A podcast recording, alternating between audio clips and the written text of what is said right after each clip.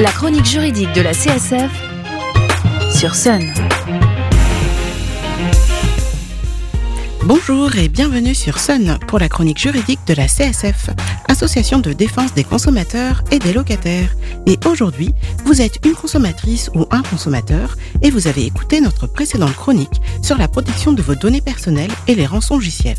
Mais voilà, aujourd'hui, notre quotidien est esclave du numérique avec les mails, les notifications d'applications, et cetera. Alors comment faire pour se protéger ?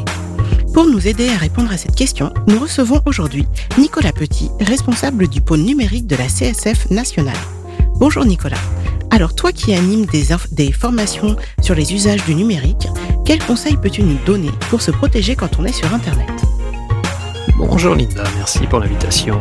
Déjà, Internet ne sera jamais sécurisé, ça c'est dit. Après, parce qu'il n'est pas utile de se faire peur, il est possible au quotidien de contribuer à limiter fortement les risques.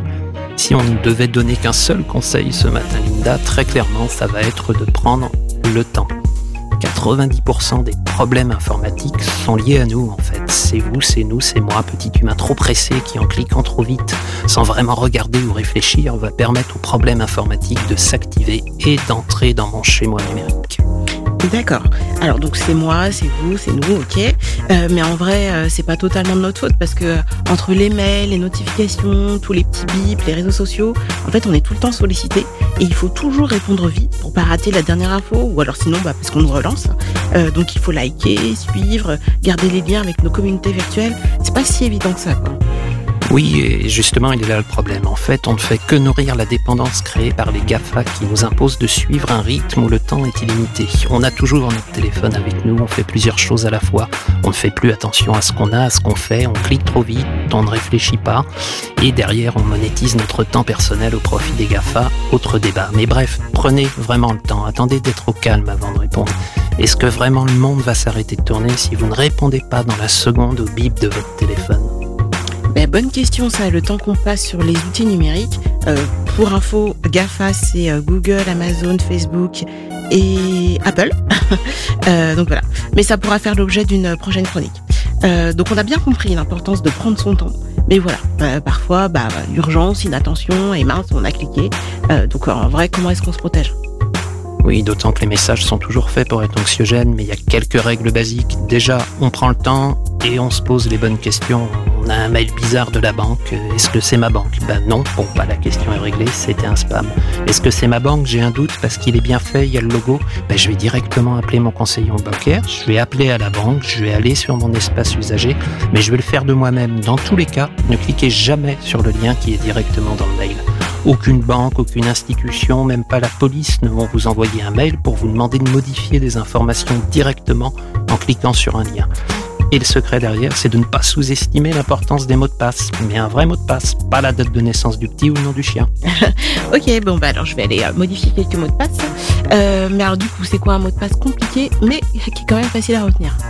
Facile, c'est un mot de passe qui ne veut rien dire, avec des majuscules, des minuscules, des chiffres et des signes du type plus, moins, parenthèse et au minimum de quinze caractères. Et facile parce que le truc pour le retenir facilement, c'est de trouver un dicton, une phrase que vous connaissez par cœur et d'utiliser chaque première lettre de mot pour créer votre mot de passe compliqué à vous. Ouais, enfin rien que ça, ça me paraît compliqué moi.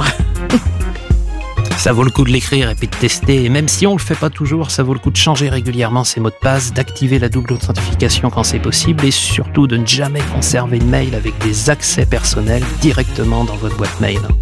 Alors là, du coup, je vois pas trop pourquoi je peux pas les laisser dans ma boîte mail, vu que bah comme je suis une personne lambda, je suis pas, je suis pas un hôpital, je suis pas voilà, je suis pas hyper riche.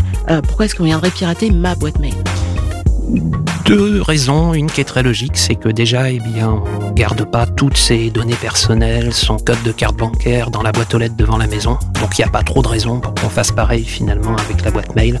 Une boîte mail, c'est très facile à pirater et avec des données personnelles dedans. Aujourd'hui, les données personnelles, ça vaut de l'or. D'accord, donc il y a un vrai marché pour les données personnelles. Euh, et donc du coup, pour résumer, euh, les conseils les plus, euh, les plus importants pour se protéger et pour protéger du coup nos données personnelles. Rapidement, quatre. Stockez vos données privées sur un support externe qui n'est pas connecté au réseau et notez vos mots de passe sur un cahier que vous rangez dans un tiroir.